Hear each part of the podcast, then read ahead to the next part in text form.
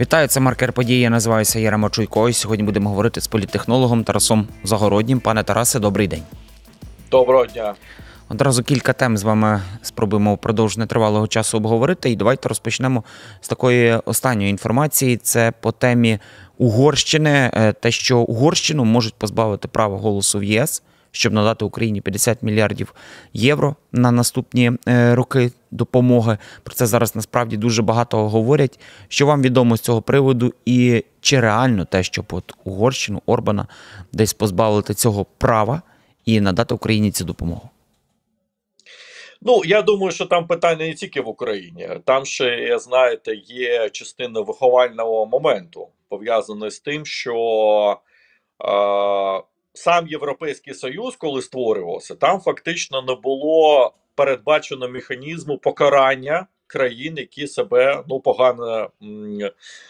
Погано себе поводять, і виходило з того, що людей об'єднує цінності, так які розуміють, що є спільна мета, там треба обговорювати і так далі. І відповідність, е, судячи з того, що я бачу, механізму вигнати країну з ЄС ну не існує. От просто не існує. Тільки Британія там захотіла і зайшла, а потім вийшла. Так? І тепер зіткнулися з е, агресивно неконструктивною позицією так, Угорщини. Угу. Там, там же не тільки українське питання. От ми бачимо, Угорщина теж з питання пов'язане, не пускає Болгарію через те, що вони там акцизи на газ е, підвищили. Ну я не виключаю, що болгари зараз на це підуть, а потім знову піднімуть. Е, Тому що якщо ви так, то і ми так. Угу. І звичайно, що виникло питання, що далі робити. І тепер вони намагаються це зробити. Якщо вони позбавлять голосу, позбавлять голосу, е, там е, я думаю, що це такий виховальний момент. А чи буде воно реалізовано? Це поки що питання, тому що ми повинні розуміти, знаєте, що політика це така достатньо хитра річ. Я не виключаю, що е, Угорщина є виразником позиції багатьох країн ЄС, так які не хочуть говорити вголос те, що хочуть говорити. А, а за всіх відбувається Угорщина. Ну такий інфант як говорить, є такий французький термін, Е, тобто така е, буйна дитина в даному випадку. Тому що ж питання до Польщі були. Пам'ятаєте, там були конфлікти. Євросоюз хоче навіть поміняти порядок е, застосування вето в Євросоюзі. Чи вийде у них поки що питання відкрите? Але може і бути і так. Тобто, подивимося, і, знаєте, це поки що розмова. Подивимося, як воно реалізується. Тим більше допомогу Україні, в принципі, можна надати не минуючи е, Угорщину. Тобто країни ЄС самі можуть окремими своїми рішеннями ну фактично цю допомогу розбити в обхід Угорщини. Не потрібно з загального бюджету це брати. е, брати. Подивимося, як воно буде реалізовано. Поки що така ситуація 50 на 50. Це більше погрози в дійсності. Зрозуміло. Давайте змінимо трошки вектор е, теми розмови і поговоримо про атаку на Київстар. Ніби справді зараз компанія десь трошки вибралася з цієї атаки, вже є зв'язок. Але от я би хотів якраз з політичного аспекту, тому що якраз читав дуже цікаві ваші висловлювання щодо того, що до власності Київстару мають відношення саме росіяни, і тут е, може бути певний якийсь такий зв'язок. Що тут вам відомо і для чого? От в основному ця така е, атака з боку росіян саме на Київстар створювалася. Для чого вона? Який основний меседж? Ну не можуть мати, а вони іми володіють. Угу. Фрідман, е, Фрідман, е, це ж давно відомо. Альфа, Альфа Груп, вона володіла Київстаром, намагалася за, заховатися е, за різними компаніями, і все рідно Фрідман там залишається бенефіціаром. Угу. Е, я не виключаю. Ну, моя версія, що це була спеціально зроблена. Е, я все ж таки з високою часткою ймовірності можна сказати, що до цього причетна Російська Федерація, безпосередньо Москва. Угу. Тому що ну Путіну Фрідман, до речі, ж повернувся до Москви нещодавно. Угу. Е, ну що для, для Путіна, щоб там Фрідман втратив якийсь там мільярд, чи там Київстар, чи щось інше. Ну це, це не що для нього. Тим більше злам даних е, е, дає ширші можливості, наприклад, для зламу особистих даних користувачів Київстару і багато чого іншого. Це перше. По-друге, я думаю, що е, в Москві розуміли, що справа йде до націоналізації, так як і багатьох активів е, той же Альфа в нашій країні, і намагалися це прискорити цей процес для того, щоб посваритися з Заходом. Мгм. Там же росіяни найняли Помпео, ви бачили, там Мгм. в, е, знаходиться в наглядовій раді. Ну, щоб показати, а, а то республіканці, це ж колишній голова Держдепу при Трампі. Е, і намагатися знову посварити Заходом е, для того, щоб показати знову, що неконструктивність України.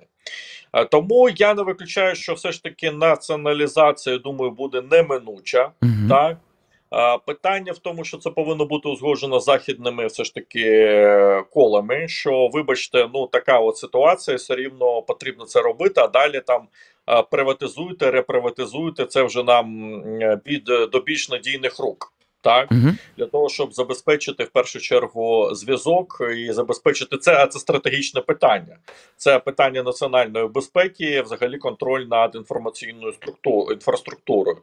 Тому я думаю, що це було спеціально зроблено з високою часткою ймовірності, що це все ж таки внутрішньо попрацювали.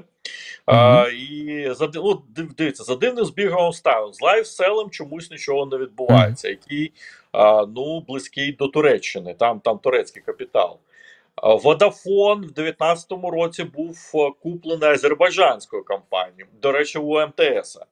Мгм. Але я думаю, що там теж можуть бути сюрпризи, тому що ми не знаємо, що які закладки вони там залишили, е, і так далі. і так далі. Тому подивимось на ситуацію. Я думаю, що ми повинні контролювати. Держава повинна контролювати ці процеси, тому що це питання національної безпеки.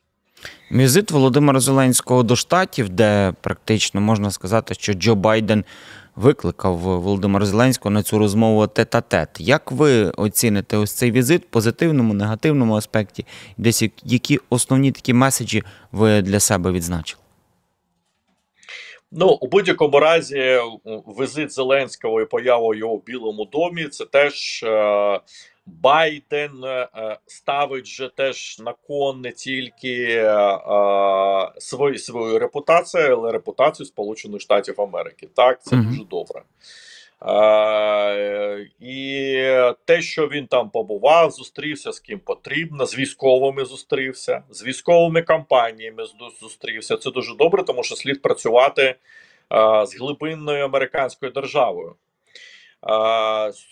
Подивимось, наскільки швидко буде ухвалена ця допомога. Е, Там же мене що радує оптимістично, що вже не обговорюється питання, що Ізраїль, Україна, Тайвань повинні бути в одному пакеті. Мгм. Для України це дуже гарна в дійсності історія, тому що Ізраїль е, тут же е, союзник Сполучених Штатів Америки 79-го року, особливі стосунки, Тайвань теж. Мгм. І це для глибинної держави Сполучених Штатів Америки є знак, що Україна теж є союзником. Так Е, далі сподіваюся, що це прискорить процес підписання оцих е, ну не гарантій безпеки, як часто нас плутають, а гарантій допомоги Мгм. Україні. Це конче необхідно Україні, тому що нам потрібна парасолька безпеки. А поки Україна не в НАТО, це дуже гарний в дійсності е, е, е, проміжний варіант, щоб були конкретно зобов'язання Сполучених Штатів Америки, а потім інших країн, до речі, включає в ЄС. І це оце зачепитися, оце знаєте, зачепитися за цю парасольку безпеки. І сподіваюся, що воно буде почуто, воно буде реалізовано, врешті-решт. А, в, далі ж Зеленський полетів до Європи, якщо ви помітили. В Скандинавії е, Скандинави готові давати грошей, а у них гроші є, особливо у Норвегії. У них там під трильйон цього суверенного суверенний фонд. Швеція ми бачимо, у них дуже потужний ВПК, е, теж активно починає співпрацювати і так далі. Ну і я вважаю, що дуже допомогло те, що ЄС проголосувала. Все ж таки, це повертаючись до питання, то що є.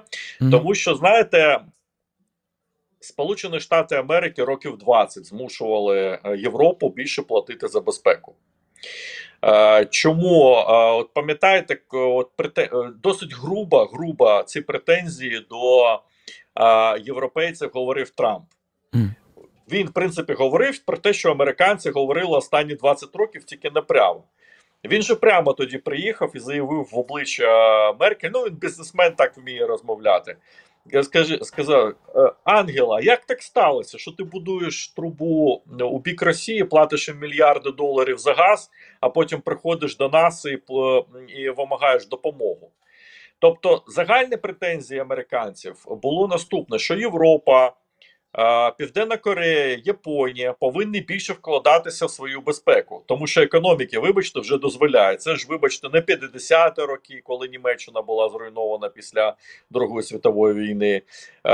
Корея теж не зруйнована, Японія теж значно в кращому стані. Вони говорять, шановні, ви тратите на оборону. Ну, звичайно, закуповуєте американську зброю. Угу. Це теж знаєте, йде підтекст. І а то, вибачте, щось ми багато витрачаємо, особливо претензій було багато до німців. А Американці вважали, що німці дуже гарно влаштувалися.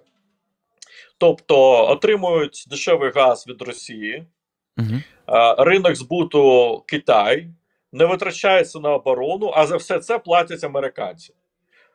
І, в принципі, ця от політика прямувалася в цьому напрямку, в тому числі, як тоді Трамп ще говорив. Тобто, ну не слід думати, що Трамп, знаєте, вигадав, що він говорив, але він прямо говорив те, що е, в дійсності весь американський естеблішмент думає, що за європейську безпеку більше повинні платити європейці. Так, ну в тому числі за Україну, наприклад, включайтеся і платіть більше грошей. І після того, як все ж таки був зроблений крок, але це що дуже далеко до вступу в ЄС. Давайте без ілюзій. Це дуже гарна ознака. Це означає, що європейці включаються. І це означає, що тут інтереси Байдена і Трампа, і взагалі республіканців вони збігаються, як і глибинної держави Сполучених Штатів Америки, що європейці включаються теж в оплату цієї цієї історії, і це означає, що шанси того, що буде проголосована. Досить високі. Ну вони зросли принаймні. Чи буде вона проголосована поки що питання, але зросли.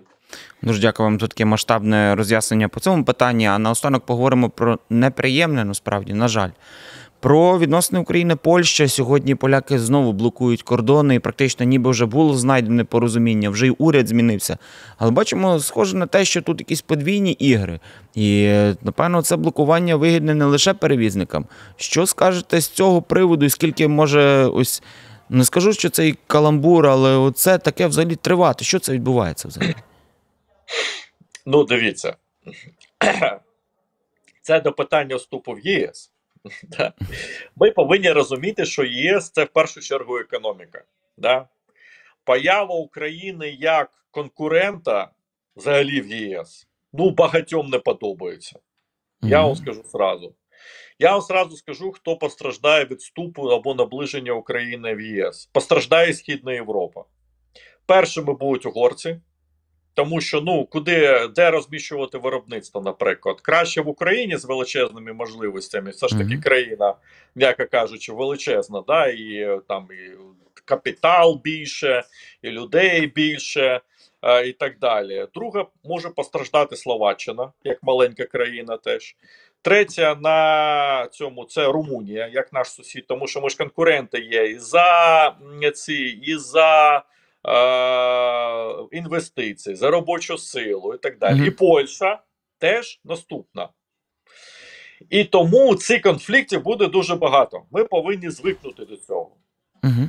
От вчора, наприклад, заступник міністра Польщі сказав: а давайте на 20 років заборонимо аграрний експорт України в ЄС. Так? Mm -hmm. Тому що ми е, тому що ми побудували настільки примітивну, я б сказав, тупу африканську економіку, е, яка заснована на цьому на експорті сировини, що ми з такою економікою не вписуємось в ринок ЄС. Ну, ми реальна загроза всьому сільському господарству ЄС. Тобто ми повинні диверсифікувати свою економіку, проводити індустріалізацію, щоб ми не так, знаєте, е, тупо грали на одному ринку. Ну, поляки просто розуміють, що ми можемо розорити всіх їхніх фермерів. А нафіг їм це потрібно. І наслідком цього і це на цих наслідках е, настрою грають у ці перевізники. Угу. Упевнений, що там якісь каламутні хлопці бачили вони там мінору вже так. з антисемітськими е, такими заявами і все інше. Політизовані. Політизовані. Думаю, що не без Москви тут не обійшлося. Однозначно. Е, Ось е, чи буде там політичне рішення? Ну, подивимось. Е, Там все ж таки демократична країна, там буде вирішено. Але принципове питання, я думаю, що повинно бути вирішено. Ось я не виключаю, що на жаль, десь поступатися, наприклад, перевізникам ми ми повинні. Ми не в такій зараз позиції, щоб. Е, е, Жорстко обстоювати свої інтереси. Ми критично залежимо від Польщі, ми повинні це розуміти. Е, ось і але шукати конструктивні проекти, які об'єднують наші країни. Але ми самі в першу чергу повинні мінятися, тому що я ж говорю, це протести поляків мають глибинні в дійсності, глибинні. е, е, Настрої, тому що поява нікому не потрібен конкурент, да, величезний конкурент. А в Україні ж знаєте, що в Україні ще яка перевага на відміну від країн Східної Європи? В Україні є власний національний капітал. Як би ми до нього не ставились, є національний капітал, так? який може створити величезні компанії, може конкурувати, центром яких буде Україна. Так? От, наприклад, в Угорщині ну фактично національного капіталу немає. Там всі транснаціональні корпорації, там німці, в Польщі теж ну десь він тільки починає з'являтися і так далі. А в Україні є. А це знаєте, багатьом не подобається, що в Україні є національний капітал, тому що це питання суверенітету, в тому числі. І е, національний капітал буде конкурувати з транснаціональним капіталом, в тому числі європейським. Їм теж хотілося б тут за 3 копійки все купити. А не можна. А треба, знаєте, тут треба вже конкурувати. Тут починається історія, все це пов'язані. Тому ми повинні спокійно до цього ставитись, зрозуміти, що кожен в цьому світі е, країна любить тільки себе, дружить за гроші або через необхідність. Так? І це знаєте, ми е, і повинні викинути цю, знаєте, я б сказав, е, дебільну, вибачте, звичку шукати десь скрізь братів. Знаєте, у нас спочатку брати були на сході, тепер брати там це. Ну, знаєте, треба спокійніше до всіх ставитися і мати прагматичну політику. Поляків, наприклад, е, затягувати більш в першу чергу в обороні якісь союзи. Ну, наприклад, у поляків немає ракет, як Україна може робити. І їм американці тамагавки не дадуть. А от спільне виробництво можна робити. І це ракетний щит. Вибачте, будь ласка, це вже гравці серйозні. Спільне виробництво зброї треба затягувати, країни Балтії теж підтягувати і так далі. Е, Буде дуже непроста історія з поляками, тому що там теж пани гонорові. Е, так, але я думаю, що десь розуміння. Розуміння, що взаємозалежність і взаємовигідність нашого союзу, а, ну вона там є все ж таки у поляків, але буде, ще багато суперечень. Це не це не через те, що ми такі погані. Так у нас часто, ну це ще я б назвав така хахляцька, я е, по-іншому слів не маю. Ментальність там, да? що ось там щось десь хтось сказав, це ми погані. Ні, ми не погані, ми сильні. І нас побоюються. Нас просто побоюються. Ну, подивіться, наприклад, на розкладку е, країн ЄС, хто там є донором. А ви знаєте, що там фактично тільки 5 країн є донорами ЄС, а всі інші є реципієнтами. Польща досі отримує. Е, е, Польща досі отримує дотації ЄС 11 мільярдів щорічно. Вони є ж теж дотованою країною. А це при тому, що е, в них вклали близько 200 мільярдів євро з Так, 2005 так, це року. відомий факт. Це тільки дивіться, це тільки прямі дотації є. Там же є купа ще інших програм і так далі. Реально в Польщу вбухали. Ну я думаю, що там до 300, якщо не до 400 мільярдів. Це не рахуючи там інвестиції і так далі. А це гроші. Ми теж повинні розуміти, що Україна потребуватиме не менших дотацій, якщо не більших. А ці дотації десь треба взяти. А, а звідки взяти? Від країн, які зараз отримують дотації. Так що ми не повинні комплексувати, що у нас будуть такі конфлікти. Це нормально. Зрозуміло, дуже дякую вам, пане Тарасе, за таку фахову розмову по кількох одразу питаннях. Нагадаю, сьогодні в маркері ми спілкувалися з політехнологом Тарасом Загороднім. Я називаюся Єрема Чуйков, всіляких вам разів. До побачення.